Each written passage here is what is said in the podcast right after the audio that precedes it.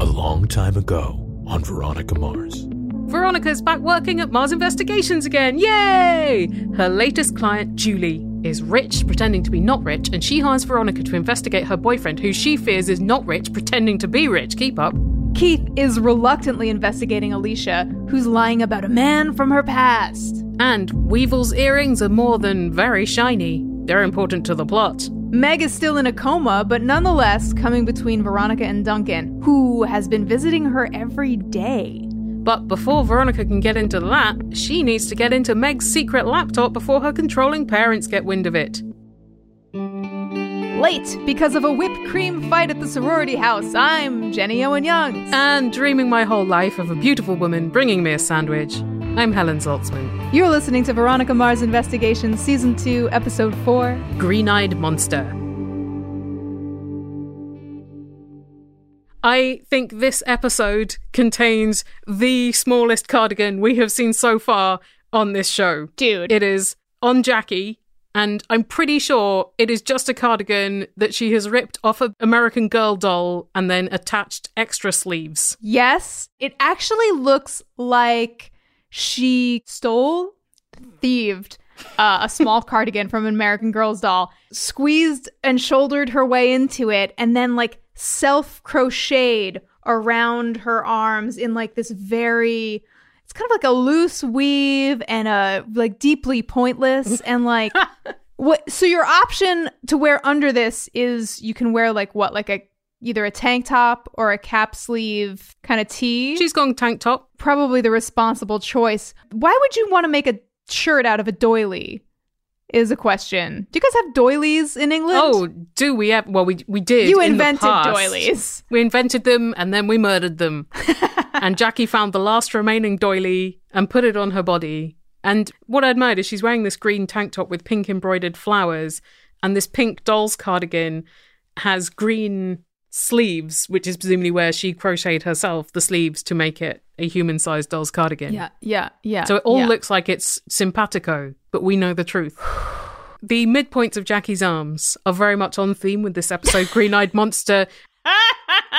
the first thing I wanted to talk about this episode is that all of the songs chosen for this episode, I think, were just chosen because they have the word jealous in the title. I was picking up on that in a big way. Oh, it's hard not to. This show loves to go hard literal on the lyric for their music supervision. They proved it from the very start of the show by uh, going with the Dandy Warhols theme. It feels so hit or miss to me, and and I think it, it is perhaps largely due to the focus on lyrics and anti-focus on sort of like the musical vibe or emotional quality of the of the songs that are used. A lot of characters in this episode are suffering from jealousy, and the main one is Julie. She's new to us because she's a single episode plotline. Her plot reminded me a bit of season one. It's uh, Veronica back at Mars Investigations, taking on a case that Keith doesn't have time for, of someone who seems like a lot. She's an exhausting kind of person who makes her own life worse by hiring private detectives. Based on what we see of Julie and Colin across the span of this episode, I'm interested in how their energies combine to a successful relationship. Maybe he's so mellow Mm. that it levels her out a little and she's so uh energetic that it like bring you know maybe they just kind of like even each other out Maybe because she seems to be very impulsive and just prone to hmm. following her emotional tides, which are vigorous. And maybe Colin holds her back a bit in a useful way. But she's coming to Veronica because she needs her boyfriend Colin investigated because she's found an engagement ring in his gym bag. What a prick. how fucking dare he helen how dare he What I loved about this, though, is that we got to find out the different tiers of the Mars Investigations packages. Start with the basics, our standard package. Your garden variety background check, criminal record, aliases. I need way more than that. Well, there's our premium package. Mr. Mars will get to know a few friends, chat up an ex or two. Which is exactly what I'm afraid Colin's doing. Look, Colin lives off a trust fund. He has a lot of free time. I'd like to know how he spends it. Well, there is our silver package. What's the silver package? Premium package plus surveillance, phone records, email monitoring. It's basically an all access pass to what he's doing when you're not looking. I'll take it. I feel like Veronica was making these up on the spot. Did you get that sense at all? Very much so, and good for her. Because Julie had said she's very wealthy, so Yeah, Veronica yeah. thought, let's extract some wealth. And it's so tantalizing what's above silver. Yeah, yeah. She yeah. climbs into Colin's lungs and lives there for a year studying every breath. I love that Julie is going hard about how stressed out she is about where he's spending his time and what he's doing. Meanwhile, he currently thinks she is at yoga class while she's actually hiring a private investigator Uh. to follow him around. Also, just want to say in this scene, Helen, I don't know if this like rings a huge bell in your mind. In my belfry. Uh, like it does for me. Yeah, and your belfry. Uh, but Veronica is wearing a black leather cuff with an olive green star on it. Olive green. she still holds a candle for the Oh, green one. Wow, okay. I hadn't even gotten to that point in my brain, but amazing. Low V lives. amazing call. Uh, but these wristbands were like so prevalent at this mm. time, at least in my circles. I have such a clear, sort of hot topicy kind of memory of this exact leather cuff. I had it probably in like three colorways. What happened to all of them? They're all in a, a leather cuff landfill by now, Helen, or hmm. maybe they've they've all moved to an island together and they've retired. They're all living on a beautiful farm in Montana. that sounds nice. You know, in three years' time, they'll make a comeback. oh yeah. The early noughts is already getting revived. I'm so sorry. But you're all ready. You're ready, Jenny. no, I don't want to be ready. You've got the wrist real estate already marked out. Keith uh, comes in as Julie is leaving and seems really pissed off. A, that Veronica is dealing with clients not organizing the office. And B, points out that Veronica works at Java the Hut now. And he doesn't even laugh when he's saying the name Java the Hut. That's how you know Keith has too much on his plate. Uh, Veronica points out that the tips from showing people to tables in a coffee shop won't pay for Stanford. And Keith says the Kane Scholarship will. And I was like, is the Kane Scholarship still happening? Because I don't remember her winning it. Didn't that already pretty much get decided? It felt like they left that as a single episode scholarship back in season one. yeah, yeah, yeah. And so much has happened since then. So then Veronica fakes a phone call to Julie saying Keith can't take the case, but Vinnie Van Lowe is a respected detective. Ha! Nice bit of trolling Keith, whilst the shot reveals that there's a dial tone, it's a fake phone call. Oh my god. Which you would think Keith would be able to smell because he can smell bullshit coming from Veronica. Yeah, but you know, she's learned from the best, That's true. we assume. So then she meets Julie at the Neptune only place, aka Java the Hut. And isn't it weird for Veronica to do detectiving at her other job? Like, wouldn't the staff be like, go and put an apron on? The high school bathroom is not available to uh, adult women who are not students. Julie's problem with her boyfriend is this. My family is wealthy. Like, very. I tend to fall for guys who nail the girl who's teaching my spin class while letting me pay his rent. Money isn't supposed to matter. So I'm letting Colin think I'm regular old middle class. I see. Well, is there something that's prompting your concern right now? Phone calls at late hours. Lame excuses for getting out of the house. Lately, it's tennis. There is a framed photo of a woman on his bar. Okay. What could be more incriminating? You would think if you're trying to hide something from your fiance or potential fiance, you probably wouldn't frame that thing and put it in a visible spot. Also, here's an idea. Why not just say, Hey, guy I'm in love with, who's that in that photo? We're two adults who have conversations with each other and can ask questions and get answers. You know what isn't important to successful relationships, though, Jenny? Trust! Communication! Yeah, would you rather have a relationship with great communication or a relationship where you hire someone to take a very long lens to the track and photograph your boyfriend? As we learned last episode, when there are people exercising, a long lens becomes invisible. So Veronica just gets to sit on the bleachers watching her Mark sprint around a track, taking very noisy Clack, pictures. clack. Sometime we should get a photographer onto this show to tell us what all these different lenses do, how far they go, which would be the most effective for taking pictures of someone running around a track.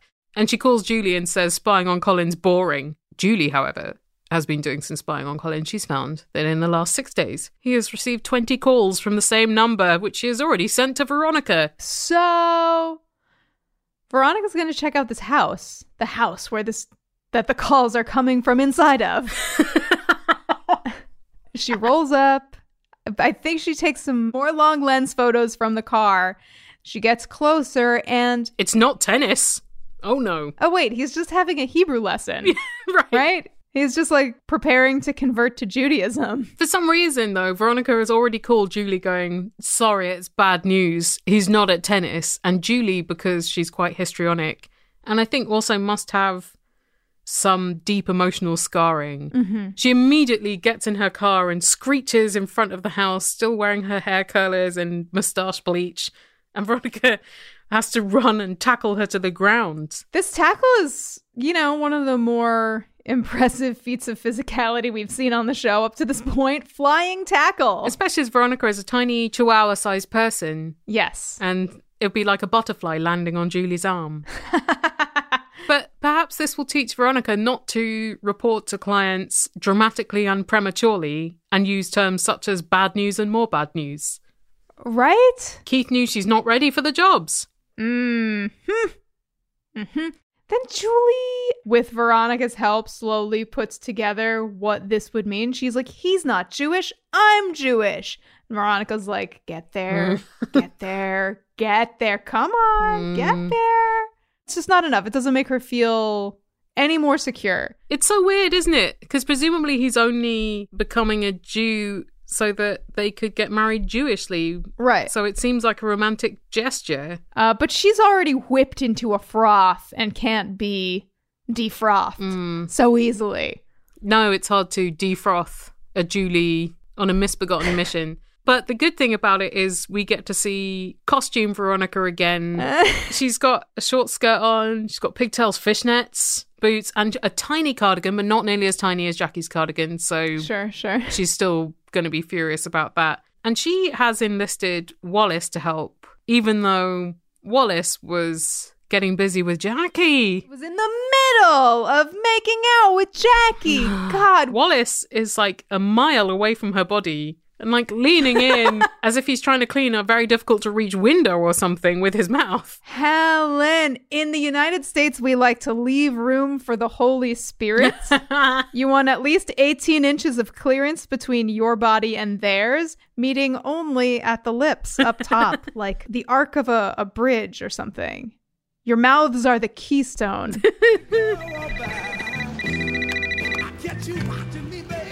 Hey, buddy, what you doing? Veronica, are you in immediate life threatening danger? At this precise moment, no. Then I'm hanging up. Wait, wait. Stop answering the phone, Neptune people, when you're busy s- sexually. yeah, why are you all answering the phone in the middle of sexual activity? Why? Hey, I love to help, but I've got my own scenario going on right here. Wallace, if you're getting all that Jackie love with $2 in your pocket, imagine what you'd get with, say, 200 Cue him choosing Veronica over Jackie and think it's legit that Jackie's pissed off. It's legit that Jackie's pissed off, but you can also see so clearly in Wallace's sweet eyes that he wants to spend that $200 on Jackie, right? Mm. I know that she is being portrayed to him as an expensive girlfriend. Think of all the sandwiches uh, he could bring to her, Oh, reversing word. traditional traditional Neptunian gender roles. It's what the Fennels do, though. They take sandwiches to their loved ones. It's like 40 sandwiches. What do you think Jackie's sandwich of choice would be, though? Hard, actually. Hmm. Is Jackie the kind of girl? You know how there are only two kinds of girls uh, in film and television? Girls that like only eat salads Mm-hmm. and girls that are like, out of my way. I'm not like other girls. I eat like meatball subs. Yeah. I can't tell which type of film and TV girl I think Jackie is. I think Jackie would be sushi all the way. Ooh, that makes so much. Yeah, that rings so true. Wallace, I guess, is pretty used to Veronica's uh, honey trap attire. Sorry I'm late. whipped cream fight at the sorority house. Can you hand me a mic? You got someplace to hide? Do you own those clothes, or did you just make a stop at Dirty Co as a ref? Ha ha. He's also pretty used now to being her assistant because he gives her a tiny microphone to put on her clothes. Oh my god. He wants to get paid tonight so that he can spend the money on Jackie. And Veronica's like, Well, the other day, Jackie was at the Neptune only place with some other guy. And Wallace is like, Well, so what? Yes, just stirring the. Veronica is unswayed by Wallace's so whatting. Yeah. She seems pretty bent on the idea that Jackie is not to be trusted. Although you would think Veronica is also not to be trusted given that she's about to go and deceive a man. Or Lolita his ass, as Wallace puts it. And the amazing plot is that Veronica is letting the air out of her own tire, and then she goes and rings a doorbell asking for help. And here we meet Colin, Julie's boyfriend. Can I help you with something? Please. That would be so great. Wait, do you have an accent? Yeah, I'm Scottish. Really? Like from Scotland? That's so awesome. Foreign men are so much sexier than regular men. I didn't notice his accent nearly as quickly as Veronica. Granted, I'm not a detective. the actor, Michael E. Rogers, he is indeed from Scotland. He's hot. Do you think that you were not as quick to perceive his accent because, like, a Scottish accent is a lot closer to an English accent than it is to an American accent? I think because he barely had a chance to speak before she started going on about his accent. I didn't really get a chance to cotton on. Hmm. Hmm. It's almost as if, Helen, you aren't uh, watching hunks like a hawk at all Ah. times to see if they happen to have a Scottish accent. Where am I going wrong? There, I think that's the spot. I think change your ways, renounce Satan, and listen for Scottish accents on hunks, please. I think it's different in the British Isles, Jenny.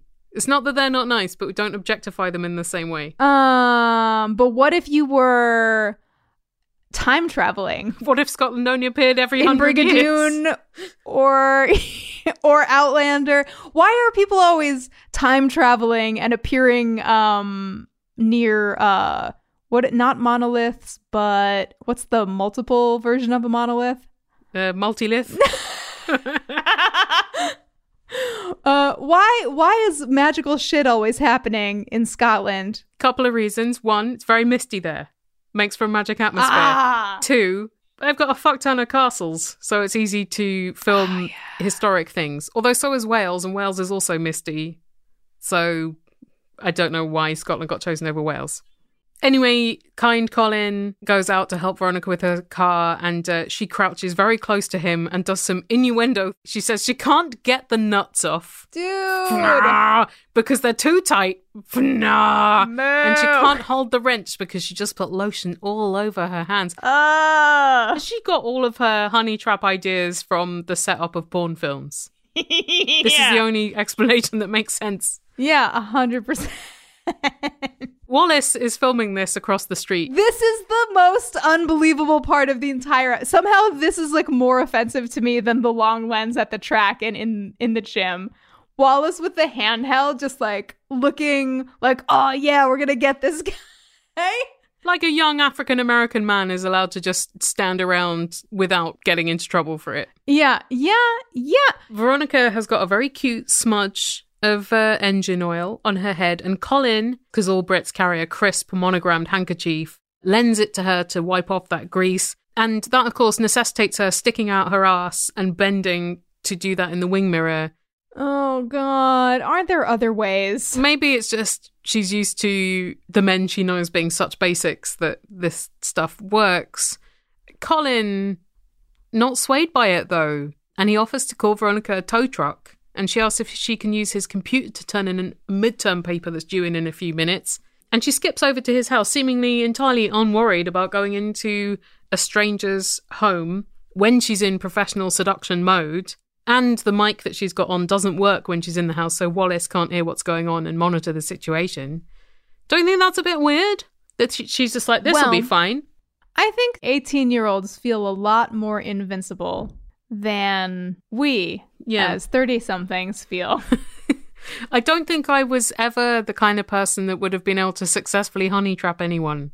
So No, but I definitely like went into houses and and entered situations that I would never do now. they go into the house and go up the stairs, which are lined with angry red paintings with words like sex, sin, and art stenciled on them. Was that just the production team being like, let's get some shit art that a rich celebrity would have bought? and then she just comes on so strong at Colin. I mean, strong for a Brit because I don't think we recognize such a direct approach. But she's like, oh, my roommate Paige would love this place. I think implying like, I could get Paige over for a threesome. Uh huh. Uh-huh. And she poses to show off her body. She kind of chases him along the sofa. She invites him to a party, and he's like, I'm all right for parties, thanks. and she's like, Oh, you're like a caged animal. And he says, Well, I'd, I'd have to ask my girlfriend about that. Yes, what a good boyfriend. He's doing so great. Report this, Veronica. Can I ask you something? Sure. What about me? I mean, if the range were pretty to drop dead gorgeous, where would I fall? You'd fall under. Knows she's gorgeous, but likes to hear it anyway. Don't forget about that midterm.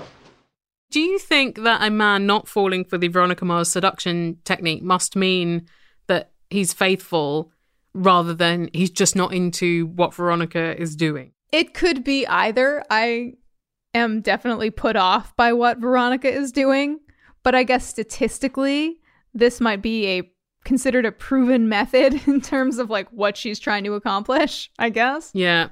Colin's not into it and he says, Don't forget your midterm. What a responsible chap. she goes and does something with his computer and a disk, and grabbing 36 megabytes of files took a lot longer in those days. Oh yeah.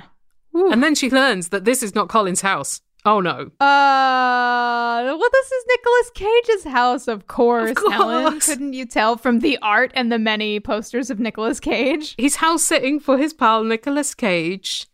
And I thought that Nicolas Cage had much more gothic taste in homes than this because at the time he owned a castle, I think, and a haunted house. Right, right. He owns the most haunted house in New Orleans. How do you measure that? Um, you know, that's a really good question. uh, it's just, you know, colloquially known as a lot of people died in the attic, I think, during a, a fire Mm. way back when. I guess probably a lot of buildings in New Orleans have had a lot of people die in them. Yeah. Do let us know on Twitter if you have any hot New Orleans most haunted house uh, hierarchy thoughts. uh, I want absolute scientific measurement of these claims.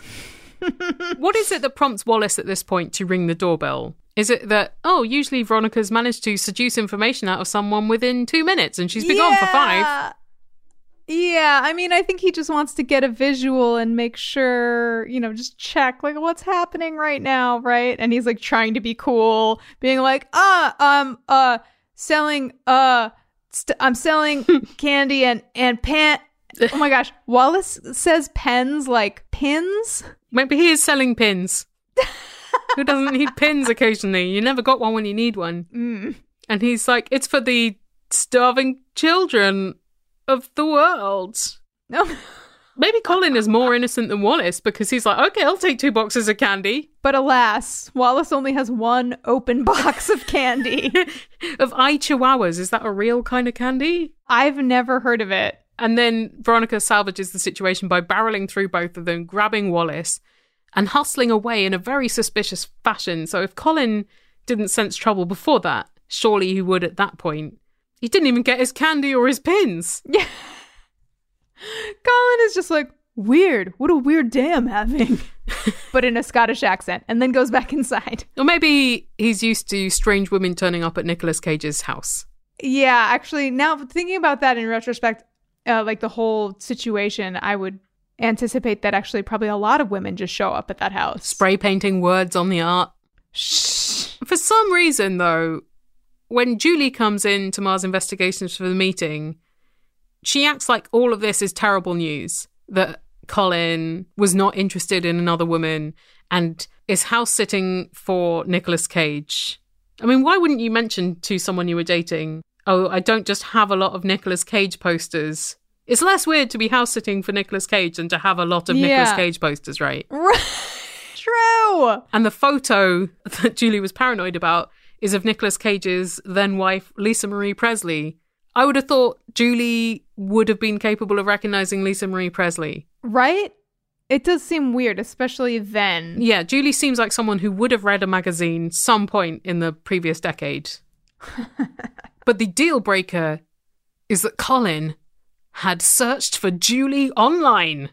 Boo! Uh yeah, she like flips out about this. Julie, do we even have to tell you why this is bonkers that you're flipping out right now? She seems like a person who has some issues to go through. Mm-hmm, And so when Keith turns up, uh, he's like, I need to speak to Veronica alone. And Julie says, Well, I'm going to go and uh, stand in traffic or jump off a pier. Why? Madam. What is bad?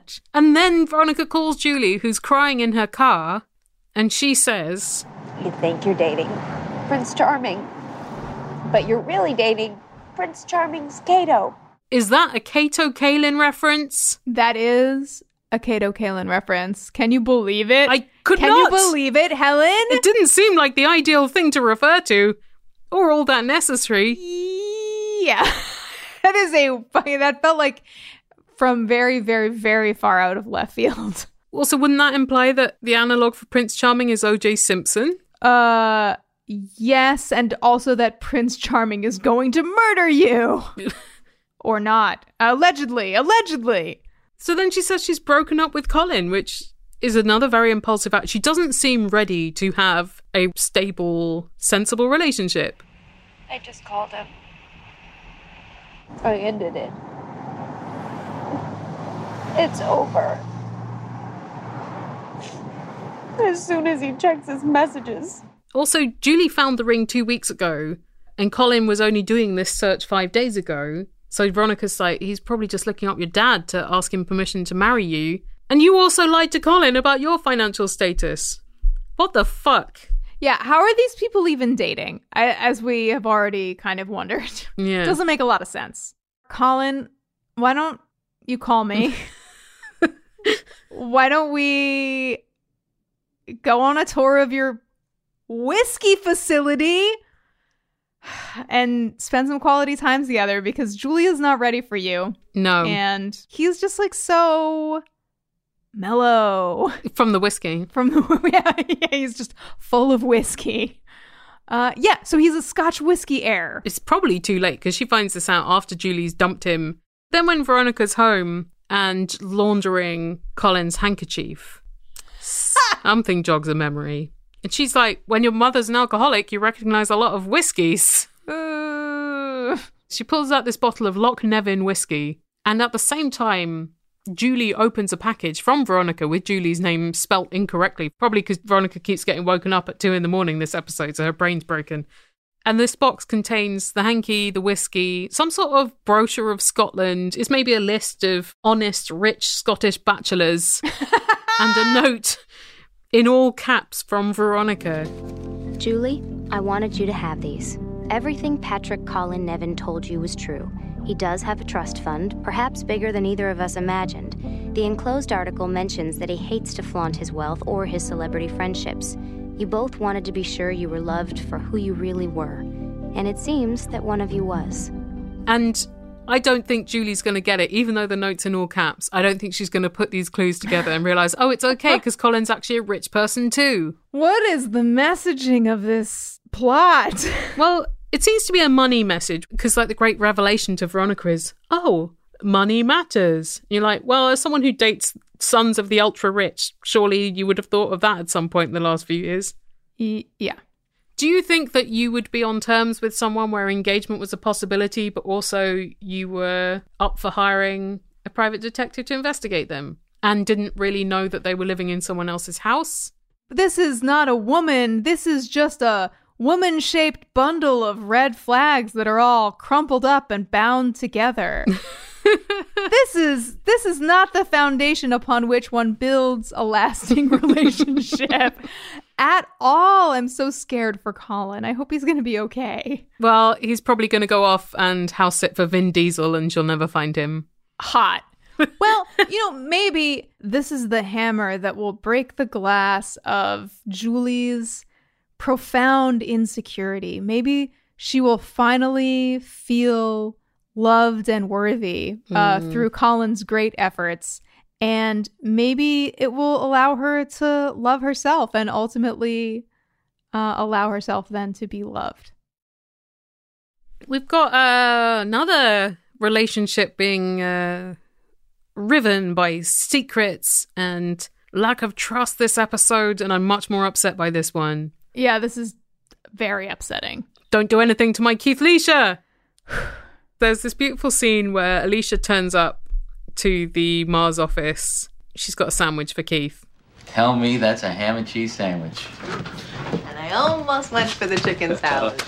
Oh, you just fulfilled one of the top 10 male fantasies. Oh, yeah, a guy dreams his whole life of a beautiful woman bringing him a sandwich. And then she says, "Oh, um, by the way, uh, have you got a spare gun I could borrow?" Couples goals. This is so beautiful. Tell me that's a ham and cheese sandwich. Do you have a spare gun that I could borrow? Amazing. I love it. This is what happens when you go from short to medium long term relationships. the conversations shift a bit. Uh, Alicia tells Keith because he's like, "Does this have anything to do with that guy who was uh, trying to talk to you in Chicago?" And she's like, "Yeah, that guy we dated twenty years ago. Ugh." So I must shoot him. so he has to be pierced with a bullet." Uh, Keith very responsibly says he will not loan a gun to someone who doesn't like really know how to use it very confidently. and someone who lives with a seven year old child. Uh, but he will come over and be her guard dog. Hell. Yes. Fucking yes. Hell yeah. Sleep over with Keith Leisha. Nice. Although the kids are supposed not to know that Keith is sleeping over because in the morning while they're having breakfast, he's like, hey guys, just came over to fill you with some donuts. I love this commitment to the lie. it's very Keith, very pure. It's great. When your mother was courting her now husband, did he do donut pretenses? Mmm, what a great question. Who can remember so long ago? I don't know. I do know that they saw each other uh, from across the physical therapy swimming pool, and they were both like, nice. Wow, that's that's, That's their amazing. meet cute. That is very cute. Were they both having physical therapy or delivering physical therapy or cleaning the pool? No, they were both uh, doing physical therapy, like receiving physical therapy, I guess. And they're still going strong. Still going strong. physically and romantically. exactly. I like that neither Veronica nor Wallace are fooled. My dad spend the night at your place? Yep. You do the AM donut fake out run? How would Veronica know? Because before Alicia, Keith dated Miss James, who appeared not to have kids, so he wouldn't have had to do any kind of fibbing. And Veronica squished that relationship pretty early on. And then before that was Leanne. So has Keith been having a lot of flings that we have not seen that Veronica didn't try to destroy? I call bullshit on Veronica knowing about a Keith donut technique as if it was his regular thing. I bet he's he's been doing it just with Alicia like Right. a bunch.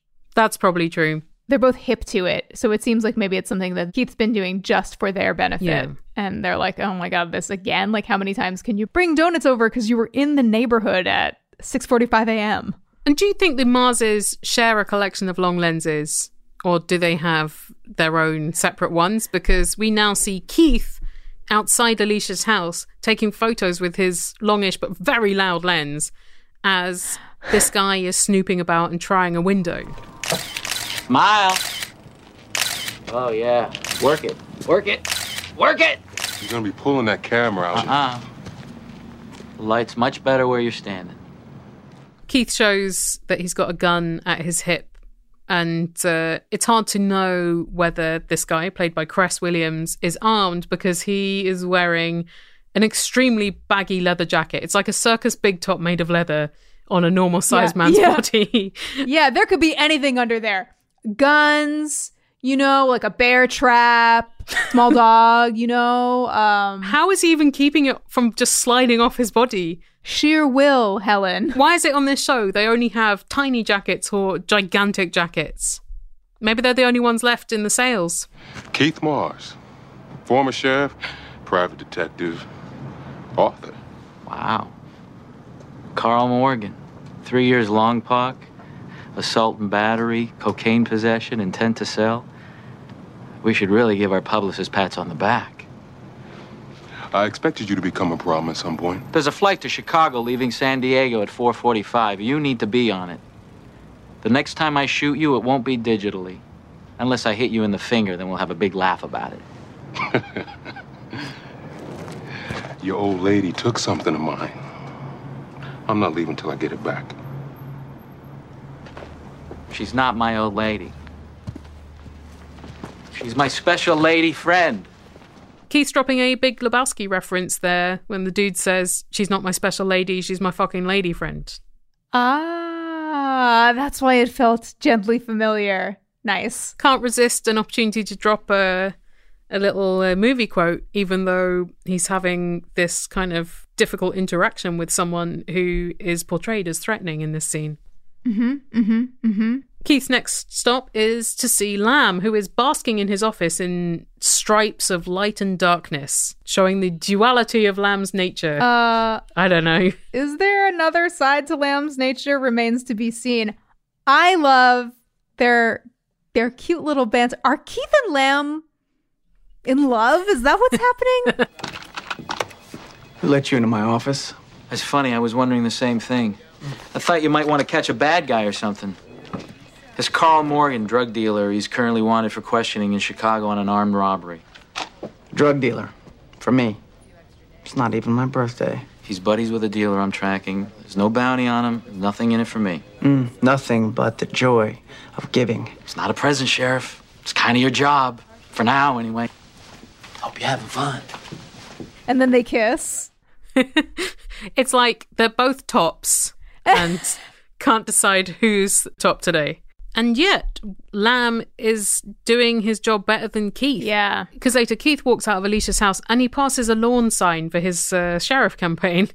And he sees that his car's being clamped. And he knows immediately that's Lamb's revenge, even though the clamps don't say, fuck you from Don Lamb on them. Ah, you call them clamps. What do you call them? We call them boots. Really? So his car's been booted. I've never heard that before. Jenny, you lying to me? I'm not. Did you get this from some kind you. of 1940s film? It's like how to prank your English friends. Um, because we call the trunk what you call the boot, right? And you call the clamps the boot. Yeah. And we call nothing the trunk. It just occurred to me that in America you call the thing that lifts at the front the hood, and in Britain we call it a bonnet. Right. Hood is like something that maybe a man would wear, whereas a bonnet is very much like period drama or a baby.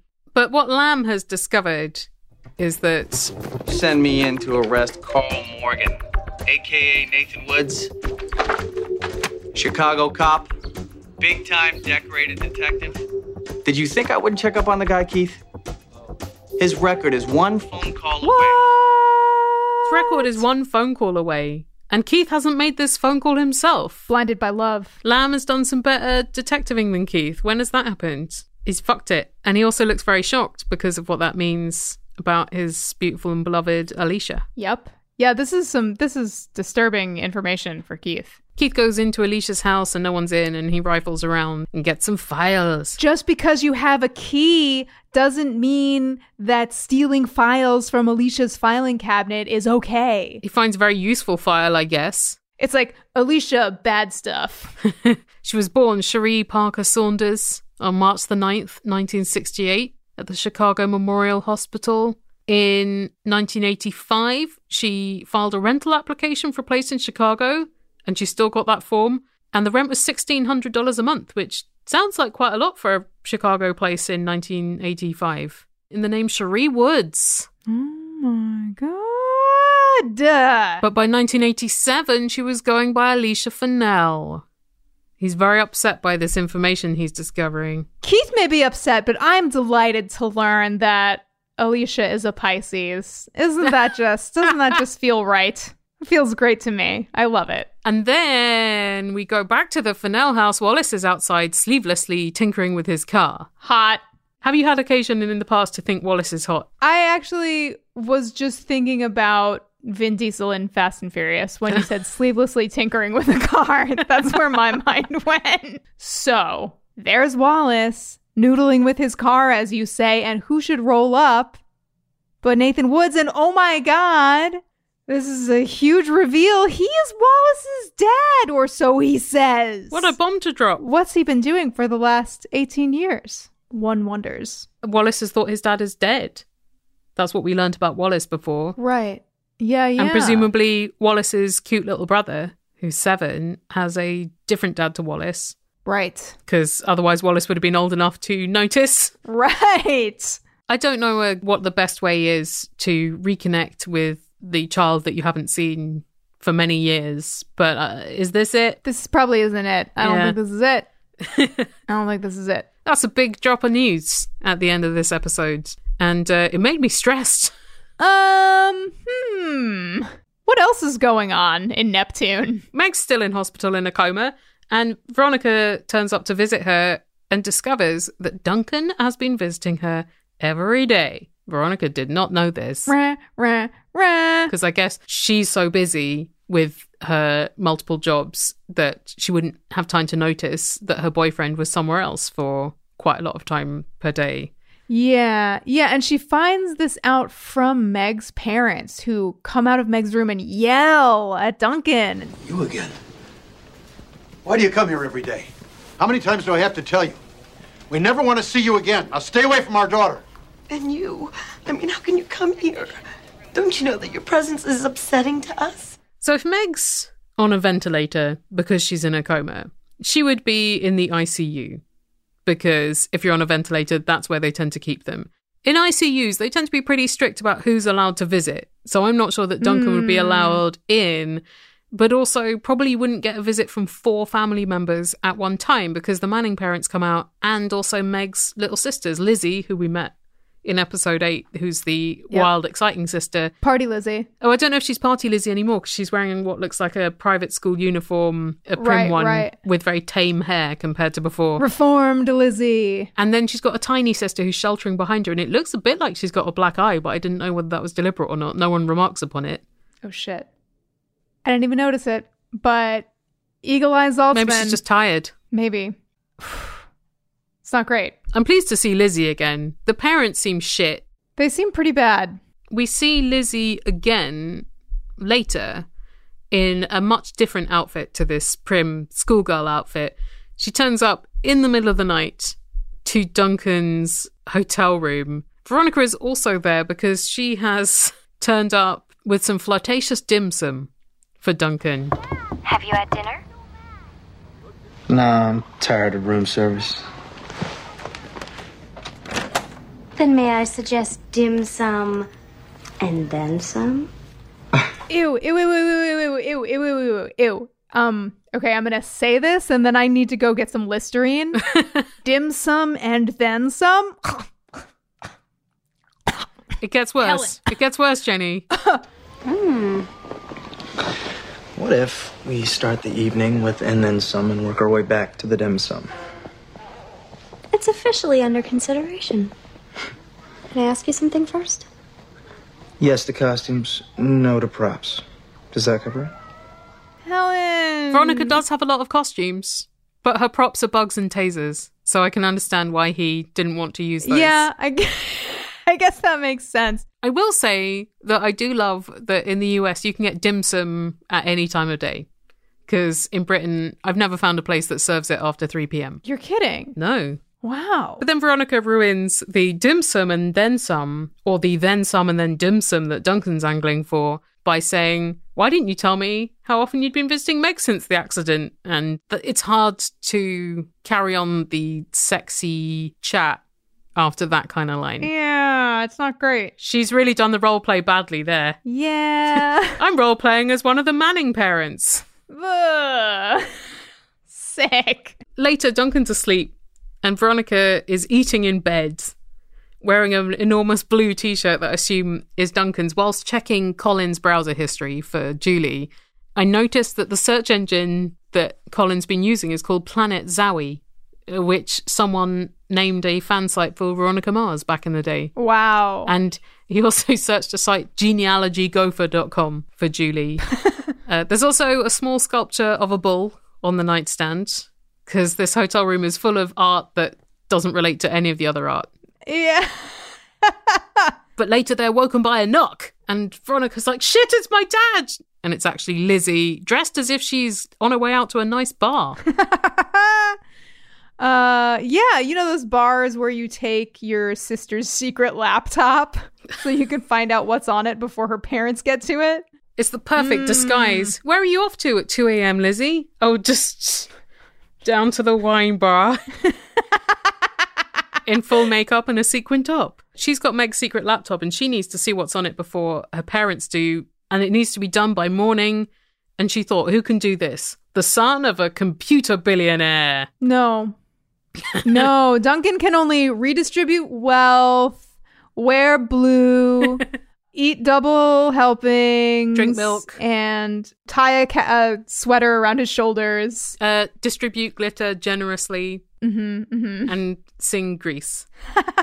Even though Duncan has been trying to hide the presence of Veronica, it's lucky that uh, she's there because she's like getting stuff off a computer. Well, I know that Duncan is not capable, but Mac is ready to go in the middle of the night, also fully made up, and um, gets into the computer very quickly. Meg's wallpaper, did you notice? It looks like a pink and white pavement in a sort of flame shape with the word hot in big capital letters. What? Why not? Why not? She moves all of Meg's emails to a USB stick. In the morning, Duncan is brushing his teeth, tits out.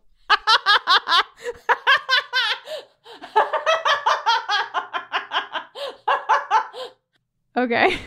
Duncan's got a chest this episode. I don't know if you noticed.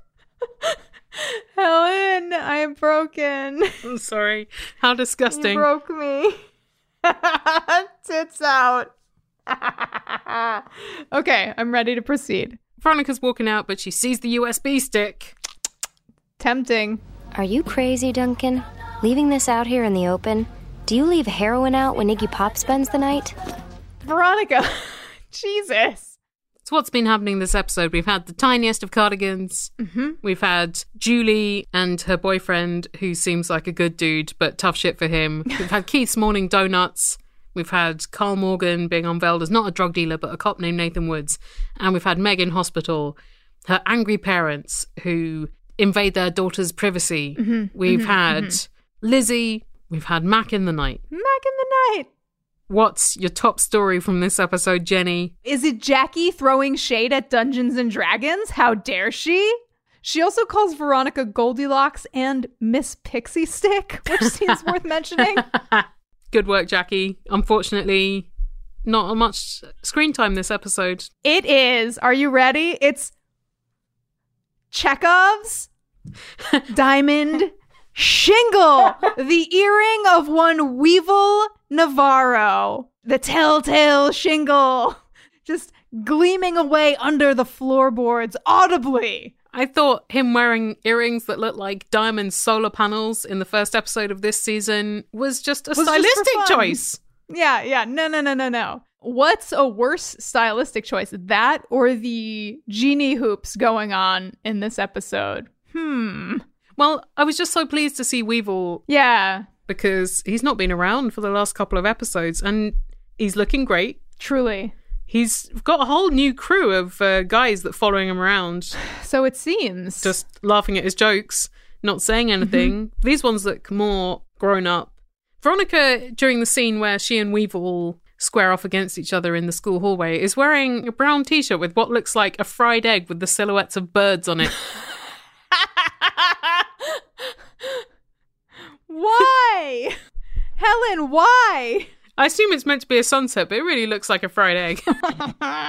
Weevil does some references to Martha Stewart and Judge Wapner of the People's Court. Do people really talk like this?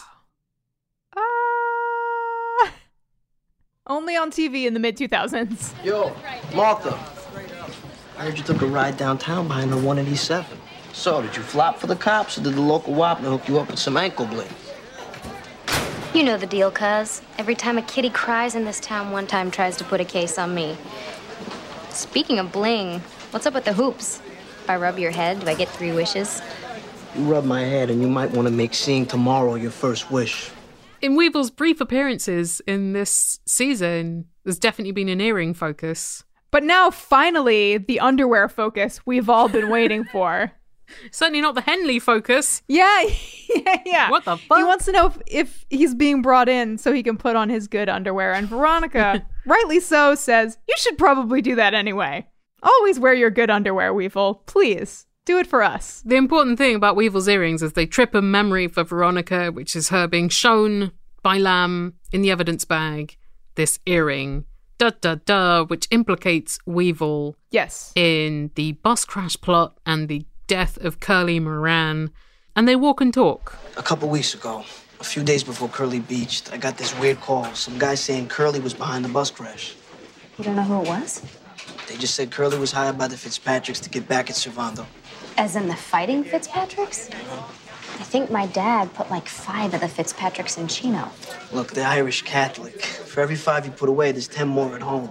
Servando been going around bragging about how we hustled Liam Fitzpatrick out of a few grand down at River Styx.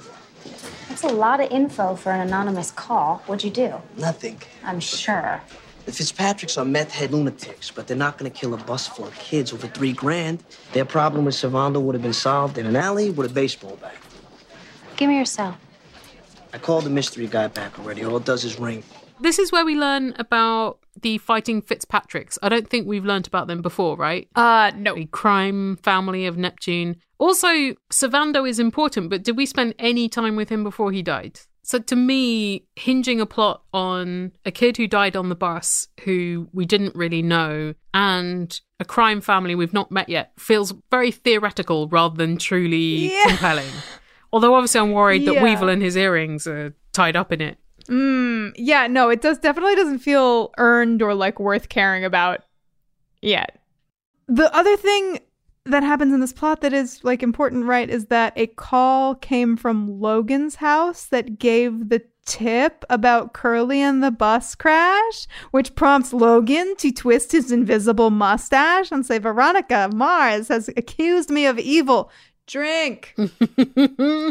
Logan does some of those beautiful moves that he's so good at. Uh-huh. and he seems in slightly better spirits than in the last episodes of this season. But he's like, Well, I couldn't have made that phone call because I had a party that night, and immediately produces this flyer for his own party that was just next to his hand. And that has a different date on it to the one Veronica's asking about. Oh, she's asking about the 24th of September, and the party says it was on the 20th. Uh, props department, get get me someone in props. You're all fired. Yeah. I think I do remember. The night, that was the night of my life short party. Of course. A group of lower middle class Neptune High students plummet to their death, and the 09ers throw a party. Hence the life short part. It was in their honor, and in the end, it wasn't just your social betters. In fact, your pal Weevil and his biker boys crashed it. Oh, and uh, Lamb and a half dozen deputies came by to break it up, or at least collect the kegs. There are five numbers registered to your house.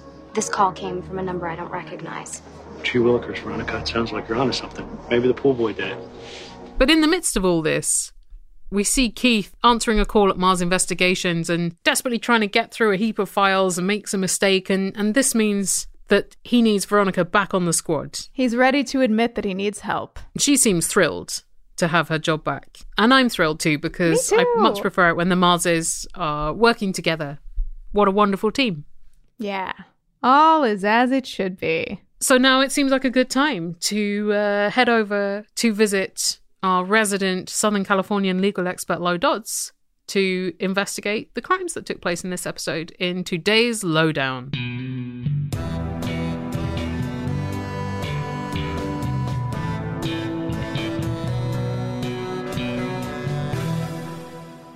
blagging your way into someone's house slash Nicolas Cage's house and then taking stuff off their computer. At what point does that become illegal? So you have to go through the steps. Now, even the police do sting operations. So as long as we're not venturing into entrapment territory, he lets her into the house. So she's not trespassing. Yes, she's portraying herself as a young, dumb co ed, but she's not really doing anything illegal at that point. At the point she gets on his computer, again, he let her on his computer. The stuff that she's stealing from his hard drive, it would really depend on what that stuff is. So, At this point, all I'm really seeing is maybe like criminal trespass. Maybe he'd sue her for invasion of privacy. But she doesn't seem like she's downloading financial information or anything. It sounds like she's just got his like web history, which I don't know why she'd need to download his hard drive for that. And maybe, I don't know, if she found something really private, like I don't know, maybe his Outlander fanfic or something, uh, he could sue her for invasion of privacy. But those are civil lawsuits, not really crimes. She'd get a, probably a very minimal criminal trespass charge there. I didn't. I just blacked out after Outlander fan fiction. I just so don't, I just don't understand why they had this Scottish actor and he barely speaks in the whole episode. And it's like, why Scottish? He appears once every hundred years. Yeah, like what is hot Scottish dude appears once every hundred years, converts to Judaism for fiance 1080p HD. Nice. At what point does honey trapping become illegal honey trapping? Um, well, a honey trap itself is not really illegal as long as you know everybody's above age.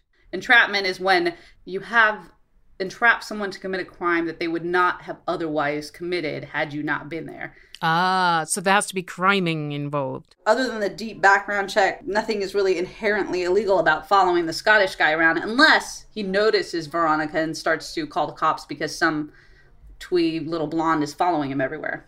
When we see all of this stuff between Nathan and Keith, can you make some kind of official call about like who's doing more illegal stuff? What's going on? I feel like you're not allowed to threaten people with a gun in California. I feel like you're also not allowed to like break into somebody's house through a window, even if you are a police officer 2,000 miles away. What's going on here? You have to remember we're in California. It's totally legal to own a gun.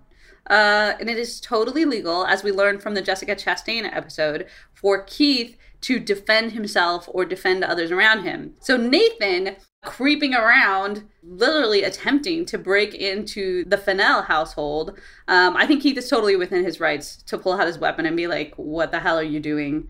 Uh, Nathan is trespassing.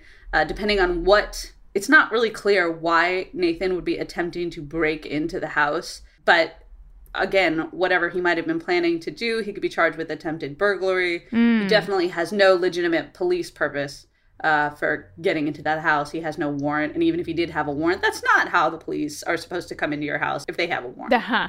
Nathan seems to be behaving very strangely for a police officer. Why why do you break into the house? What is he hoping to find in the house? Like pictures of Wallace? I don't understand what the motivation there was. It's very weird. And he hasn't found Wallace in 18 years. The Marses could have found him within about a second. Yeah, with all his uh, police resources, he didn't bother to just simply hire a private eye who would look it up on privateeyeswithaz.com. That's he just didn't want to pay the subscription. Exactly. It is pricey. He has to go the long way round of flying to California and looking at a phone book. Of all things. We definitely haven't established how far Chicago and Neptune are apart. Good point, good Th- point. that could be an hour drive. He just took the elevator one floor further down in the hotel ah! and ended up in California. Helen, Jenny! would you believe me if I told you that we picked the same line? It is inarguably the best line in the episode, for sure. I'm surprised it doesn't happen more often. yeah, right? Uh, this, I think, presses so many good buttons at once. It's Keith saying to Nathan, the next time I shoot you, it won't be digitally unless I hit you in the finger and then we'll have a big laugh about it. Amazing. Great job, Keith. Unfortunately, that's his last laugh this episode. But what a good one. yeah. I do like it as well when um, Veronica is razzing Weevil about his noticeable earrings. And she says, If I rub your head, do I get three wishes? and I presume your three wishes would be to rub Weevil's head thrice. Three more times. And how do you rate this episode overall? It's one of those fun romp episodes. I'd like to have seen a little bit more Logan. Yes. I wish I could lobotomize that what would have been precoital banter between Veronica and Duncan from my mind. Well, to be fair, Veronica did ruin the prospect of coitus by bringing up Duncan's comatose ex girlfriend. She very thoughtfully took sex off the table for us. Thanks, Veronica. She did that for you. Mm. There's so much going on and uh feeling very entertained. Julie was a little much. She was a lot much. She was a lot much, but all in all, I think I'd give this episode like 4 out of 5 incidences of Wallace's tiny adorable brother asking him if he's hitting that. He's a worldly seven year old. He's seen a lot. Uh, what about you? I enjoyed that it was not too high stakes, so I wasn't too stressed. Yes. I liked that Julie's boyfriend was actually a decent guy. Yes. And that also Veronica was safe, even though she was putting herself in a risky situation. I agree. More Logan would have been great. A bit more Jackie would have been good. I'm worried about the Fennell peril about to descend. And I'm a little confused and not all that invested in the fighting Fitzpatrick's earring plot thus far. Yeah. Although I love that it's earring based. so overall, I'm going to give it 3.9 door handles on Duncan's hotel suite bedroom, which look like ornamental swords. Could you send the remaining 1.1 door handles that look like swords to my home, please? yes, because they're enormous. So 1.1 door handles will probably do several doors. Excellent. Well, that's this episode of Veronica Mars Investigated. Case closed. Huzzah! That was Veronica Mars Investigation Season 2, Episode 4 Green Eyed Monster. Watch Season 2, Episode 5, and join us in a week to investigate it. Find the show on Twitter, Instagram, and Facebook at VMIPod. The website where the show lives, well, it's just house sitting for Nicolas Cage, is VMIPod.com. If you like us and you like the show and you want to support it in any way, there's a couple ways you can do that. We have a merch store that you can find via our website that uh, has a beautiful new Gay for Weevil pin, among other things. Could you wear those as large earrings? Yes, I think it's even bigger than a shingle, Helen, which I think, from what I've gathered from the show, means it's an even better earring. yes, that's how earrings work. So uh, we've got we've got those and a couple other cool pins and a shirt kicking around. Um, we've also en- enabled a, a, donate link on our website, and some of you have donated to, to the show, and we just wanted to say, freaking thanks. That was really nice of you. Thank you very much. We appreciate it. That was very generous. Gosh. It's just if you can afford it, absolutely don't worry about Not it. Not required. If uh, money's tight. But if you're a very rich Scottish whiskey baron.